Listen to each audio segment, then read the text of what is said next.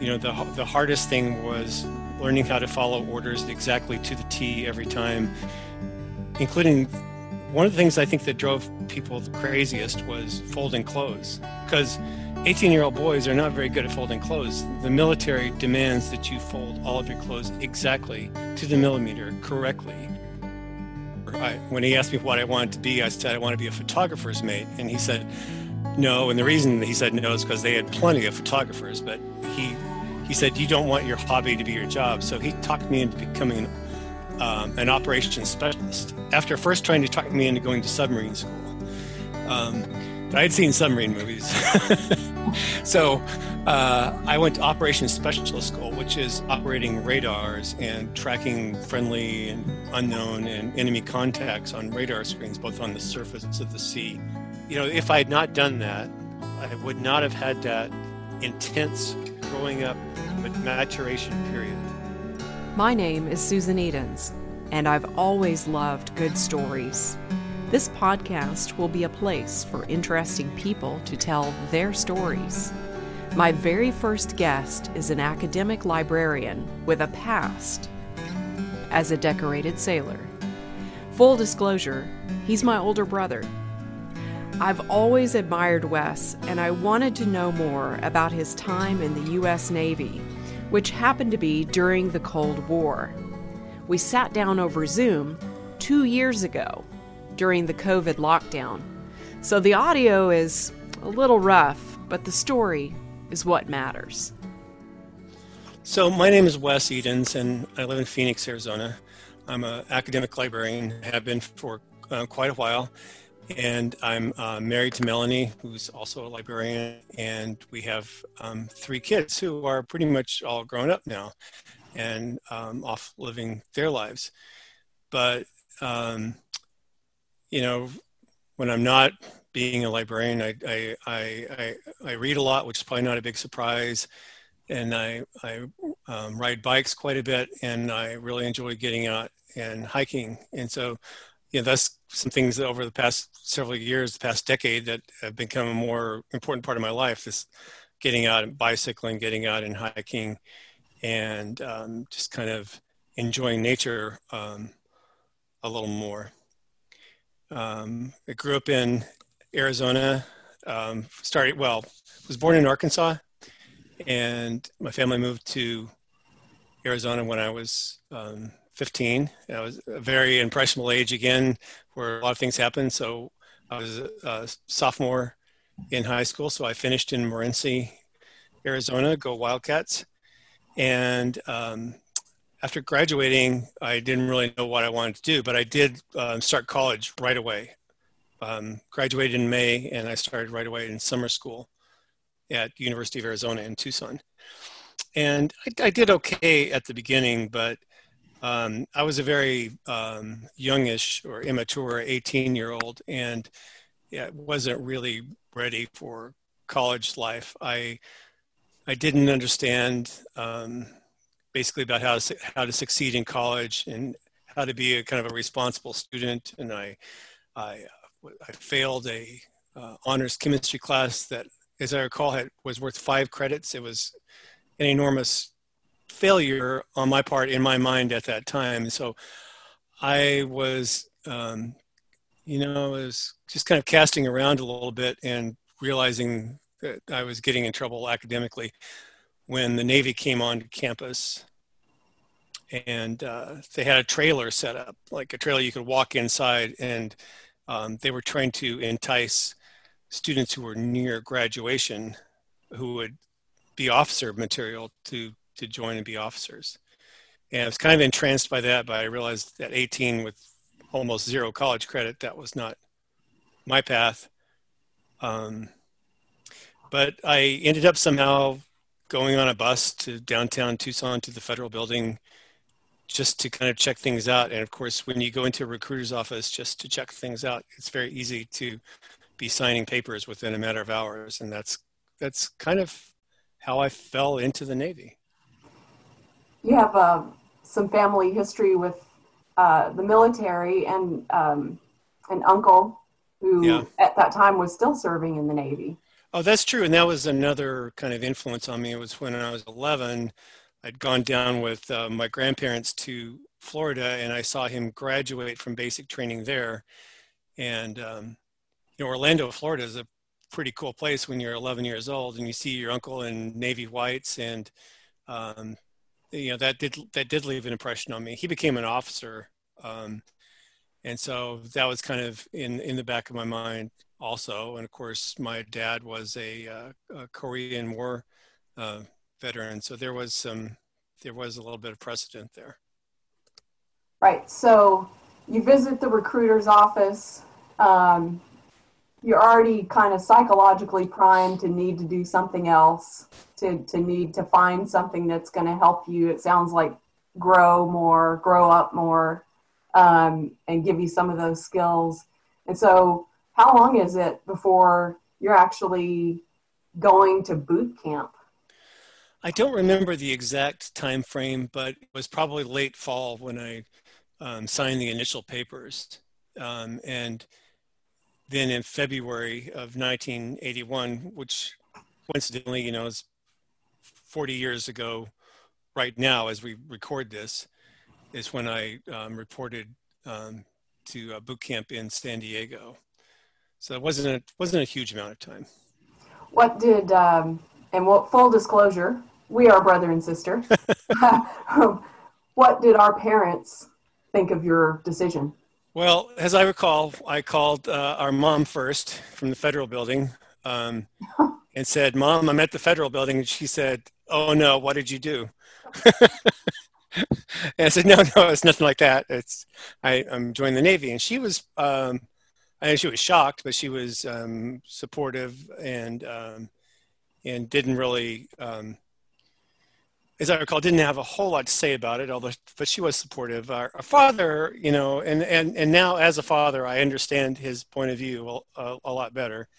Um, my dad immediately tried to talk me out of it, um, and you know, he had been in in in the military. He knew what military life was like, and he was trying to um, you know, dissuade me.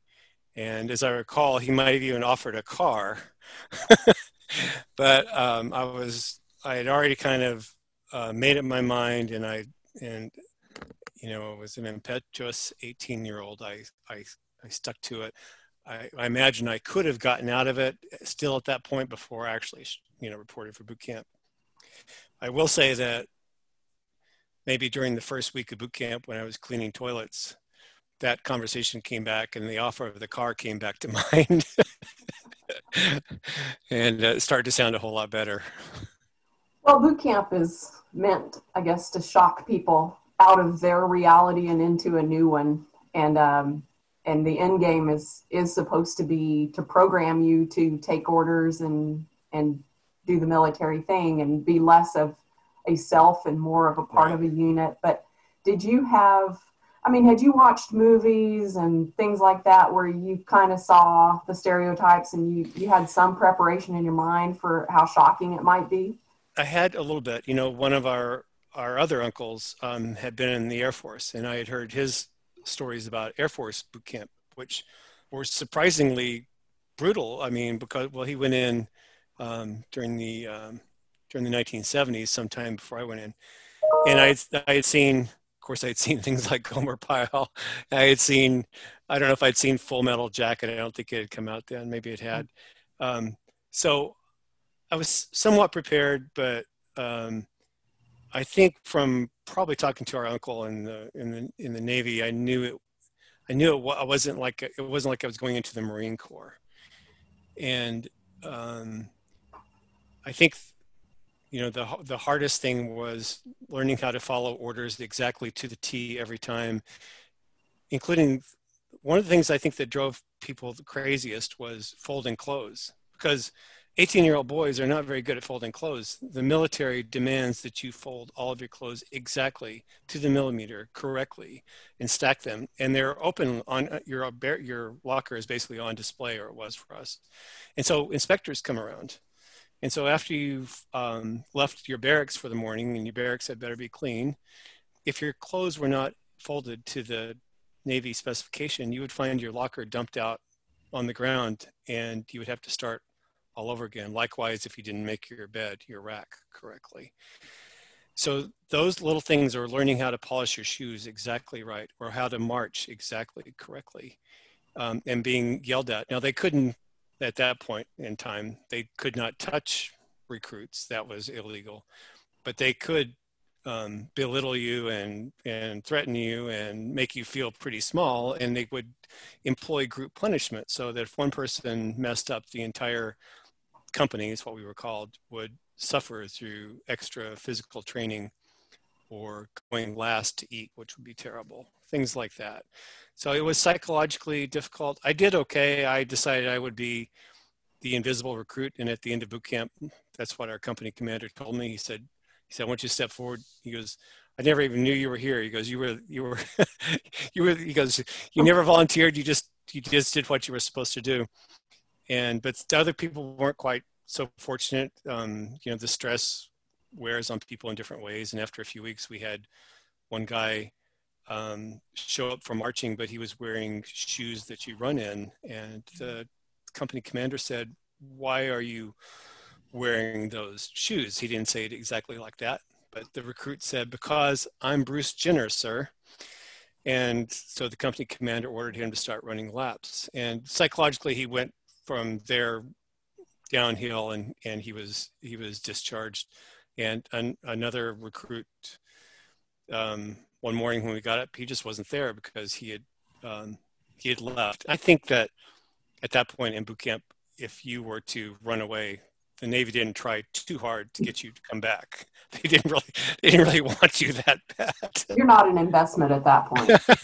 no, and um, so yeah, it was, it was, um, you know, it was, it was tough in a psychological way. Um, we spent a lot of time marching, a lot of times, in, a lot of time in, in the classroom, um, and and we learned how to res, you know respect and respond to authority and little things that that didn't seem like they would matter, like folding your clothes correctly. Well, if you were on a ship that was flooding and your gear was not stowed properly, you were a liability. So there's a you know there was a method to the madness. So we also, speaking of damage, we also had to go through damage control school, where they put you into a darkened compartment, um, like like a steel compartment, like you're on a ship, and then water starts gushing in through cold seawater starts gushing in through holes in the sides and you have to employ damage control techniques to stop the flooding and we also had to go to firefighting school while in boot camps because fire on a ship is a very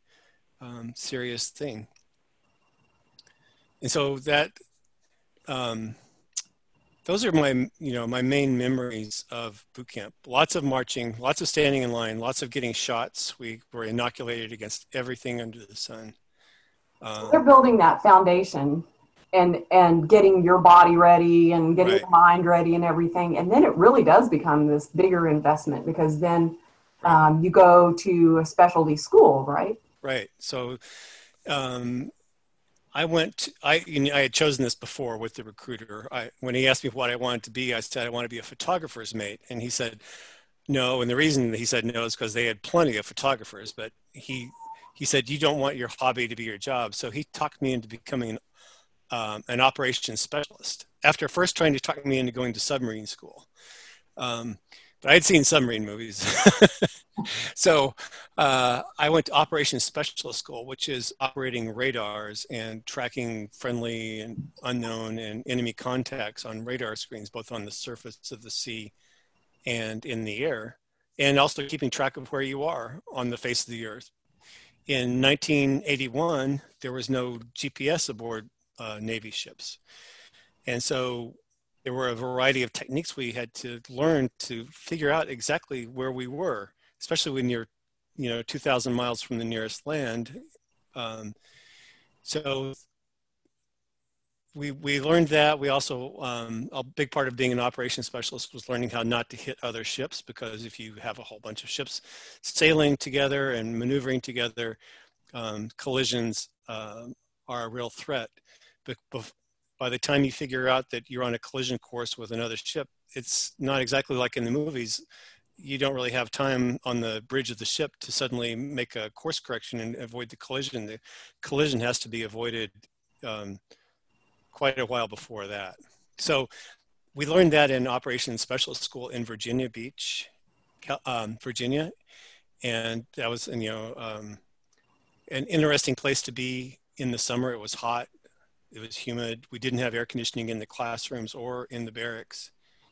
Um, we were on the beach, which was kind of nice, um, but um, we were kept pretty busy with our um, with our classes, and then depending on how high you scored in your class, you were able to pick your orders from the orders that were available. You know what ship you might want to go to, and I wasn't at the top, but I, I was wasn't too far from the top, and so by that time, after talking to a lot of people in the Navy, I realized that I really didn't want to be on a ship that would bounce around a lot. So I picked the first aircraft carrier I could, and it was the USS Kitty Hawk. But it wasn't quite ready to go there yet. I had to go to something called NTDS school, which is um, it was like a, a data a computer school basically to learn how um, ships communicate with radar across distances in the battle group. You know, with symbology and um, sort of like a video game. It's very primitive by today's standards. Um, but if you're to look at, say, a movie from the 1980s where there's an air traffic control tower and you see the air traffic controller with um, symbols on his screen, um, that's very similar to what we were seeing on, on our screens. And so NTDS was just a way of doing that. So went to Operations Specialist School, then to the Navy Tactical Data School, and then I um, was sent on to the USS Kitty Hawk, which was at that time um, underway in the Indian Ocean. All right, I have something for you.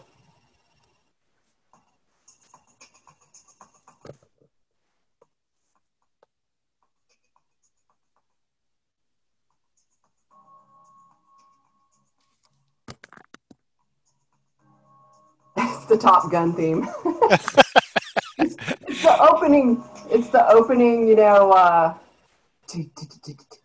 yes, and and no, that came um, out while I was in, or as I was just getting out, I believe.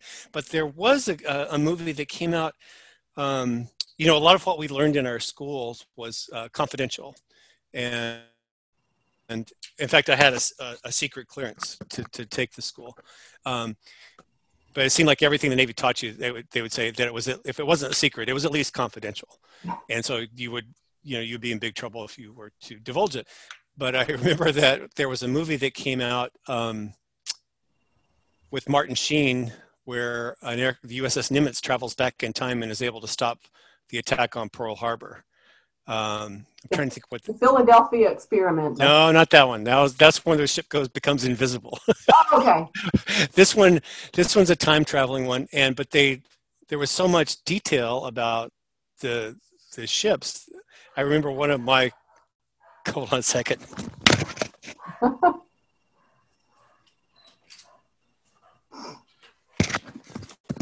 Is that Toby? Remember, yeah. Is he still? Can you still hear him? No. Okay, so I remember one of my shipmates saying, "Why did why did they bother telling us all this stuff is confidential when they put it in the movie?" wow. Well, that speaks for the the uh, the movie, I guess. But yeah. Oh. So you get you um, get assigned to the Kitty Hawk, and yeah. um, and I think in your in your notes you said this was probably this was pre-nuclear. Right. So the Kitty Hawk was powered there were there were nuclear powered carriers at the time. I think if the Enterprise was there was out there, but um, the Hawk was uh, powered. We we ran on the same fuel that the jet airplanes did, JP5 aviation fuel. They found that in, in ships that used to burn oil, that that was actually a cleaner way of, of fueling them, more efficient. So um, Hawk was not nuclear, and it was pretty old. It was it had been around since the Kennedy administration. And in fact, at one point, it was called the floating White House because Kennedy spent some time on on board. And go ahead. Oh, and so I was just to say everything was sort of um, that time frame and technology too. So it wasn't exactly Star Trek or Star Wars, or um, even up to the standards of Navy ships that were coming out at the time. It was more kind of a everything had to come more of a 1960s, 1970s feel to it. So it was kind of that transition between what we would say analog and digital. Yes, exactly. Yeah. For example, our you know our a lot of our computer systems were cooled by um, by chilled water coming in from the sea, and if we were to lose chilled water, we immediately had to start shutting down um, all of our systems. Um, that's not the case anymore, and so there you go. There was a lot of things that I'm pretty sure were probably still powered by vacuum tubes, even Yeah. though you know there were a lot of circuit boards involved, and the um, you know the consoles, the radar consoles that we sat at, for example, were massive, um, just to hold all the you know all the um, the workings. Well, I thought it was interesting the way that you said you were ferried to the Yeah, interior. It, it brought back memories of the scene in The Hunt for Red October when they're flying out there on the Sikorsky or whatever the hell. yeah. Well, they didn't lower us down on a rope, but Yeah. um, so we had the big um, Chinook helicopters, which are the big twin rotor um, helicopters, and they're used on Navy ships to ferry people and material, you know, for um, for replenishing. And so, uh, first I went to a, a godforsaken island in the middle of the Indian Ocean called um, British Indian Ocean Territory, Diego Garcia, um, which is basically an airstrip um, with people waiting to go places on it. And so I spent a few days there. It was very hot. You could go swimming, but there were sharks, so nobody wanted to go swimming. And there were a lot of snakes, I think, on the island, so you didn't want to like go exploring the island too much. So after a few days of that, um, I was ferried out to the USS Wabash, um, which is a um, was a replenishment ship, and on one of those helicopters. And then um, then I went on similar helicopter. I think the next day to the um, the Kitty Hawk. So that was very exciting. Uh, You know, I'd never been on a you know a helicopter like that um, before. It was kind of a shock when I arrived because the the ship had been out to sea for a really long time, and people were working. At least in my division, people that I was assigned to, people were working eight hours on, eight hours off, around the clock, seven days a week. So you didn't get it. You really didn't get much of a of a of a break, and tensions were high. Um, as soon as I got on board, I found out that somebody had been stabbed on the mess deck because they walked on a wet floor. Um, and the person who was mopping the deck didn't take kindly to that after 90 days at sea. And I also f- found out about man overboard because we had we had an incident, and this is in the, all the Navy history books, where a a jet came down uh, while another one was trying to get out of the way on the flight deck, and they touched. And the plane that was touched was being was shoved forward. The pilots were still on in the plane. They felt themselves being pushed off the ship in their plane, so they pulled their ejection handles while they were sitting on the flight deck of the of the carrier. So the canopies, uh, the canopy of the F-14 blows off first, which is kind of a high-tech plexiglass, I guess, and it hit a crew member on deck, and he was cut really badly. the uh, pilots were picked up quickly out at sea, and the plane that had touched them was able to circle around for a while and come back and land. So what happened was the person who was injured, the crew member on the flight deck, and the flight deck of a carrier is one of the most dangerous places in the world to work, happened to be my blood type. And I found that out because they called away what they called the walking blood bank for everybody who had A positive blood to show up at the sick at sick bay. So I ran down to sick bay with everybody else that was the same blood type, but it was um, it was too late. The crew member had passed away, and so I found out about man having to go to your man overboard station because the first thing to do when somebody falls overboard is they need to count everybody and figure out who is in the water. And at that time, we, they knew it was the two pilots were in the water and they were being picked up. But still, you go through man overboard. And then I found out about the walking blood bank. And just to tell you, just to show how much tension, you know, people on the ship were still um, experiencing. Besides all that, you know, in that same 24-hour period, my first 24 hours on board, um, we had a um, an apparent suicide, uh, another man overboard. This time it was intentional. We were we were not successful in recovering that person. So it was kind of a sobering um, arrival on board the ship. Also, um, my the people in my division um, were overworked and and and and overstressed. So there wasn't really a welcoming party. And so when I got on board, I tried to find out where I was supposed to sleep, and everybody um, just said, "Well, assume well, I'm going to assume this is a family um, podcast, so I'll just say everybody say go away." and I went and found my own place to sleep. What hap- actually happened to be in another division on board the ship. They and um, so well, I was kind of left to fend for myself and and say, "Can I can I sleep bunks?" Yeah, I just found an empty bunk and I asked around, and the the guys in that department they're like, "Yeah, we don't care." So you um, have to be a pretty, I mean, pretty solid confidence, I guess, human or roll with it human. To, just that whole process. Yeah, you also have to be pretty desperate to get some sleep. Yeah. so, but I mean, it turns out, like any place else, that the people in my division were just human beings, and there were some really great people in there. Some people maybe, you know, I, I never really got along with, but, um, but they're, you know, they they were just overworked, and they've been out to sea for a very long time, and you know, I ended up kind of finding my own way within the division, and and uh, things, you know, things did work out. Um, but when you're at least at that point, when you were the, a new person on board an aircraft carrier, um, you know, those first few days uh, might be a little rough. Well, what was um, what was the food like? the food wasn't bad actually, and it depended on what was going on. For example, if we had visiting dignitaries on board, for example, maybe a congressman was coming on board, the food suddenly got a lot better.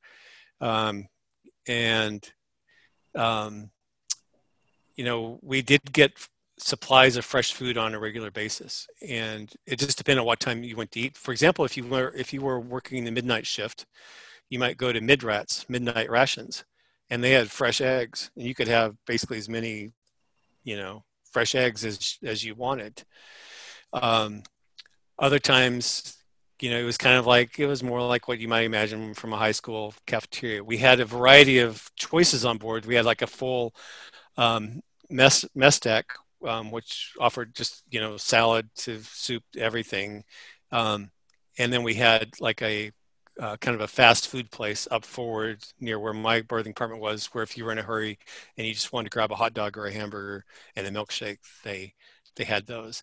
We had you know, we had 6,000 people on board. And so we also had things like candy stores. They sold candy and tobacco called Geedunk. Geedunk is what the Navy calls candy because it's the noise that something makes when it falls inside the machine. Geedunk. And so there were Geedunk stores where you could go buy gummy bears or, you know, or cigarettes or whatever you, you, you wanted to, or you could buy a cup of soup. And maybe maybe prison commissary is a good analogy for the Geedunk store. I'm not sure. Um, and there were other times when, after, for example, after the ship had been out to sea for 90 days, they would give us kind of a day off, and there would be um, activities on the flight deck where we'd stop flying. Uh, although the planes would always be ready, we always have Alert Five or Alert Ten fighters ready to take off because we were, you know, a warship in and it was the Cold War, and we had a mission to fulfill. So there, even though we could, for example, have a barbecue and football games and play frisbee on the flight deck, um, frisbees didn't last very long, by the way. Um, we, you could go up and have hamburgers and hot dogs and barbecue, you know, ribs and everything, and they would bring on t- enough beer so that every person, every one of the 6,000 crew members on board could have two beers. That was a massive beer operation. That's a massive. massive so they did little things like that for us. Yeah, they did do little things like that for us. So it wasn't the food. food was not one of the worst um, parts of it. Laundry was. Life on board the ship then was the when you had to wash your clothes was pretty bad because six thousand people. You don't have six thousand washing machines or or or a place to take care of that. So you put all of your dirty clothes into a mesh bag, sealed it with a giant safety pin, and sent it off to the laundry with a you know hope and a prayer. And what you usually got back was something that was nominally clean but it really smelled worse than when you turned it in because nothing you know left the bag and it just got rinsed around with everybody else's dirty laundry and then sort of dried a little bit and then sent back to you so people would try yeah people would do their best to maybe wash their own clothes or buy lots of extra uniforms before they um, before they got underway I had a one of my shipmates used to um, think that he could get by just by spraying them. I walked into um, the berthing compartment one time. He had all of his uniforms laid out on the on the deck, and he had a giant can of right guard, and he was just spraying them down. well, what I know you had some mundane jobs and even some really not glorious new guy jobs when you started out. I think you were talking about cleaning toilets and you were um, having to do some fire duty where you just literally yeah. follow someone around. yeah, yeah, that kind of that came a little. The fire, the fire watch duty came a little bit later, but um, when you're you know down low on the totem pole, so E1, E2, um, in the Navy, somebody has to clean things up, and it's it's, there's no janitors, you know, out at sea, so it's you, and so you have to go clean up, clean the heads, which we call, you know, what we call the bathrooms, after lots and lots and lots of people have just used that bathroom. So it wasn't always the nicest um, job, and we also the officers didn't obviously would not be tasked with cleaning their own facilities, so we had to take care of that. And there's just there's always something to clean, scrape, polish. Um, something needs to be done, you know, you know, constantly. So you would stand watch for eight hours doing your main job, which might be sitting at a radar scope, which sounds like fun, and it was kind of. But then when you could get off, you weren't able to just go relax, watch TV, or read a book, or, or go to sleep. You might need to.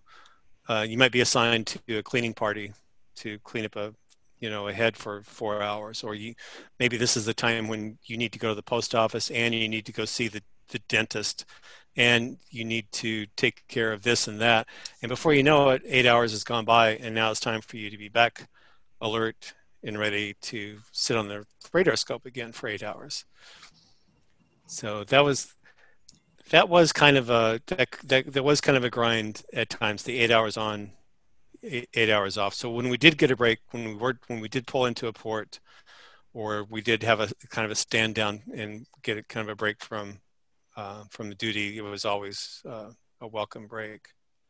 Well, as you said, this was early '80s, Cold War still yeah. in effect, um, and we're watching news every night. You know, kind of seeing what we can find out what the Soviets are doing, and you know, and you're out there what we I think what the term is operating, but it's kind yeah. of funny to me because I remember that uh, it would be called a cruise. Yeah. Not the cruise that I think of that I want to go on the ocean. Right.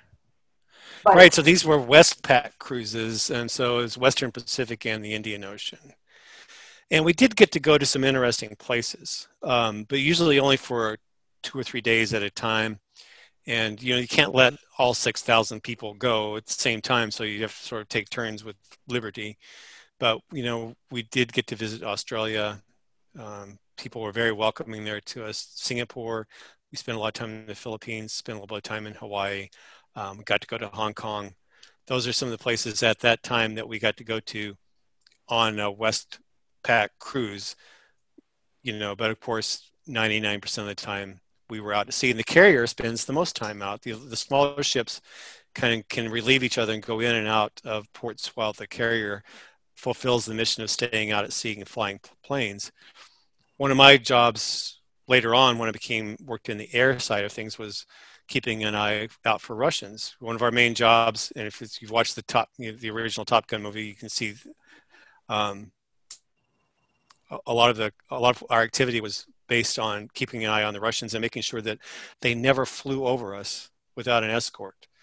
So my job was part of my job was to make sure when we saw an unidentified aircraft in the air was that we would make sure that that we could identify it in a variety of means. We might have um, one of our radar planes up taking a look at it, um, but a lot of times we sent fighters up to actually um, take a look, and so they would maybe slip in behind um, an aircraft to see if it really was an airline there, or to see if it was um, a Russian Bear bomber coming out to to fly over the the battle group. You know, we never had any hostile incidents between the Soviets and ourselves, and I think that's a credit to the professionalism of the the airmen and the sailors of both the U.S. and the Soviet navies at the time, because when you're in such close proximity to each other in a state of semi-aggression, um, you know things could have gone really bad. We um, we had Russian uh, small Russian ships followed American ships around all the time, um, almost like they were part of the battle group. So we could see, we would sometimes see, you know, Russian boats keeping an eye on us, and uh, we can, and again, we were always looking out for them. But there was a lot else going on too. Of my, my ship was awarded a Navy Expeditionary Medal because we were serving in the uh, not exactly the Middle East, but close enough during the time that the Iran and Iraq war was going on. We were supposed to be a stabilizing influence in the region. So we were always a little bit concerned that um, maybe the Iranians would decide to um, try something, but at least when I was in um, with us, they never did. So we were, there was always a little bit of tension. And a lot of the drills and things that happened on the ship were Cold War oriented, um, meaning that you know it was um, we would hope to God that nothing would ever happen, but you know World War III could could erupt, and we would be um, first in line. Um, so we needed to know what to do. For example, if we received a report that there had been a nuclear explosion at a certain location, or um, you know that we had been attacked. So we constantly drilled in my in my division radar in the combat information center. We constantly drilled for combat, even though we never, luckily, we never you know had to experience it. While you were on the Kitty Hawk, were you ever part of any war game scenarios? You talk about drilling, but did they ever do any mock exercises? Oh yeah, I'm sure they went on all the time, and they've kind of slipped my mind. But we did participate with um, South Korea in exercises like the U.S. military does all the time, and we I know we were we we sometimes had ships from other nations join us in the battle group, and so there were there was a lot of NATO stuff, um, a lot of cooperation between nations that went on. Um, so we weren't uh, we definitely were not you know out there all by ourselves. The U.S. you know had friends and um, you ever, you ever have any close calls? Yeah. Well, we had a, at least a couple of collisions. Was sometimes you when you were uh, replenishing the ship, uh, Navy ships replenish side by side while they're still underway, and sometimes they bump, and the bumps can be catastrophic. Sometimes we never we had some minor bumps, but in uh, 1984 in the Sea of Japan, um, a Russian submarine um, thought that he was the commander thought he was behind us probably off our stern when in fact he was still underneath us. He surfaced Whoa. came to the surface underneath us. And i can still remember the the, the jarring bump that the ship felt.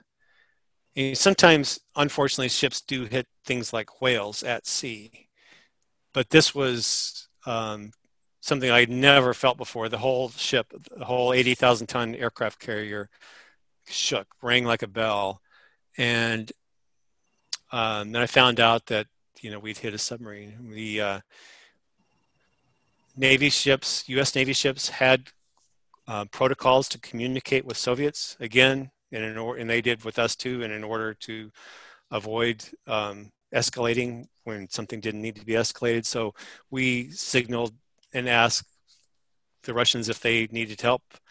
They told us they were, you know, to stay away. The the submarine was then by then on the surface, clearly damaged, and it was uh, eventually towed home. But we we the Kitty Hawk left, but we left a, a ship um, with the sub in case the sub, you know, started to sink and decided that they really they wanted to evacuate. So we were there to help them if they needed it. But yeah, yeah, under uh, international rules of the road at sea, obviously a submerged vessel needs to give way to ships on the surface who can't see that submarine. So the the, the Russian was at Russian was at fault. So that was a that was one of our more interesting experiences. I bet. bet you guys talked about that quite a bit. so tell me about your tattoos. Oh well, um, I have a um, I have a Pegasus on one arm, and I have a, a unicorn on the other, which are um, not very um, imposing or threatening. And my my young my younger son doesn't know why in the world I would get something like that. I just tell him it was a, a more lighthearted time back in the '80s, and at least I didn't get like the Pink Panther or something. Um, but where the um, they were just kind of on a whim in San Diego. Again, I look back at that time, and I think you know the, when you look back 40 when you look back 40 years, four decades, you sometimes you try to put yourself in in the shoes of that person and you tell you think well, i wouldn't do that why did i walk in off the street and just pick a, a tattoo off the wall and the answer is because i'm not that person and that that person is not me anymore we share a lot in common and i the i i recognize certain similarities between that 18 or 19 year old boy and myself but you know that is not you know that's not who I am. I wouldn't do it now. I don't think. And I did have a, I had a I had a hawk or an eagle descending out of a cloud, which I thought looked pretty cool. Until I got back on the ship and I looked at the ship's um, emblem, the Kitty Hawk, and it looked just like it. And so it'd be like if you worked for a company and you went in and had your company's logo tattooed on your yeah, boy. so I had it covered up. okay, so you were just talking about, you know, now you can look back 40, 40 years, whatever it was, you know, almost 40 years by that time because you'd been in, but you're not the same, you're the same person, but you're not the same person. So if you think yeah. back to about the time you were making that decision to get out of the Navy, you clearly were no longer that person who went into the Navy. Yeah. And what made you decide to do that? Was it an incident or did you feel like you kind of had more direction now and you knew what you wanted to do? Well, I think I was, by that time, I was more ready to resume civilian life. I just kind of, um, there were a lot of good things about being in the Navy. Some of the, and just in general about being in the military, you know, one of the things is you, you have very little autonomy, especially as a junior enlisted person. And I still was as an E5. So you were subject to a lot of command and control over your, you know, what you did, when you did it, and so forth. And I was really ready to resume civilian life and go back to college. That was the main, uh, you know, my main um, reason for getting out. I was, you know, a little bit disillusioned and, you know, by the time you're in a few years and you're talking to everybody else around you, everybody's like, yeah, are you a short timer? I'm a short timer. I'm getting out in two months. I've only got one month left. I've got two weeks left. So there's like a lot of excitement about getting out. Um, I did turn down a, a sizable reenlistment bonus. Um, to you know, they would have paid me uh, uh, for me at the time a pretty good check, and then every year after that, they would give me another piece of that reenlistment bonus. They found out early on not to give people reenlistment bonuses all at once because they would just take it and disappear. So I did turn down a reenlistment bonus, but I had, by that time I had some money for college through the military, and decided to you know get out and and try it. I was I would say you know disillusionment was was part of it, um, and at the time I got out, I really didn't want to have. I, I, I by the way, I was not like getting out all the way. I part of my uh, contract called for me to be in the active reserve for two years, a year and a half. I had to, um, I, I had, had to go to a drill every month in Tucson at the Navy um, Reserve Station, and two weeks out of the year, I had to, you know, report for active duty aboard a, a ship. My ship was an ammunition ship, aptly called the USS Pyro, out of Concord, California, and so I wasn't completely out out, but I was I was I was trying to push myself away as much as possible. And when I did get out of the reserve aspect, I felt like I didn't really want to have anything to do with Navy anymore. That was that was really the old the old me. But you know, recently I started rescuing some pictures from photo albums. And I wish I had done it earlier because they really deteriorated over time. And I started sharing them on Facebook because a lot of people that I work with now don't know that part of me, that part of my history. It's kind of a surprise to see somebody you work with in a kind of an earlier iteration of themselves in a military uniform on board a ship, um, you know, beside an F-14 or something. So I started putting those pictures on Facebook, and it made me, you know, start thinking more about it. Also, about the same time, I, I, I, I realized I didn't have my medals. I won some medals just for being, you know, where I was at the time and so I wrote to the National Archives and they um, researched my case and they sent me my medals. And um, so that was nice. I have a Navy, uh, I have a Sea Service medal, an Expeditionary medal. Uh, um, uh, I may be saying some of these wrong, so don't hold me to it, and a humanitarian medal. We, we actually rescued a lot of people at sea while I was on board. Um, the um, the fall of Vietnam was not too far in the past when I joined the Navy, and there were still people who were fleeing um, after the, um, the, communist takeover of the of the country. So th- these people were um, desperate. Um, we referred to them as boat people, which may not be the kindest term these days. They were um, they were human beings who really needed help and so the uh, the ship was able to pick up hundreds, if not thousands, with the battle group of people um, in flimsy boats um, who were um, fleeing for their lives. And for that, every crew member got a humanitarian service um, medal. So where where would they? Do you know where they would take them? Then did they did they get refuge in the United States or? Yeah, they would. They were taken um, to the United States, and they were they were processed in as um, as refugees. And okay. uh, yeah. Um, so, yeah. Well, kind of as you look back and having more introspection, and and also as we know with age, we tend to do that. Um, I think back to your interest in science fiction and particularly Star Trek exploration uh, yeah. you know, I guess it seems like you're just a curious person, and that time in the Navy probably served a little bit of that curiosity. Yeah, I mean, being able to see those places that we saw, to be able to see Hong Kong from Victoria Peak at night all lit up, or to have a Vegemite sandwich in Australia and go explore the sand dunes, or to see the ancient capital um, of Korea. Um, all those things were very, um, very exciting, and it was also, um, it also helped me as a as a curious person to to to meet people who were a lot different than I was, to kind of get out of my bubble to meet people who had come from vastly different backgrounds, who had had different experiences in life, um, different religions, different races. We were all, you know, packed into that ship together, and you had to learn how to get along and how to ask questions. And um, when you're 18, 19 years old, that's not always the easiest thing to do.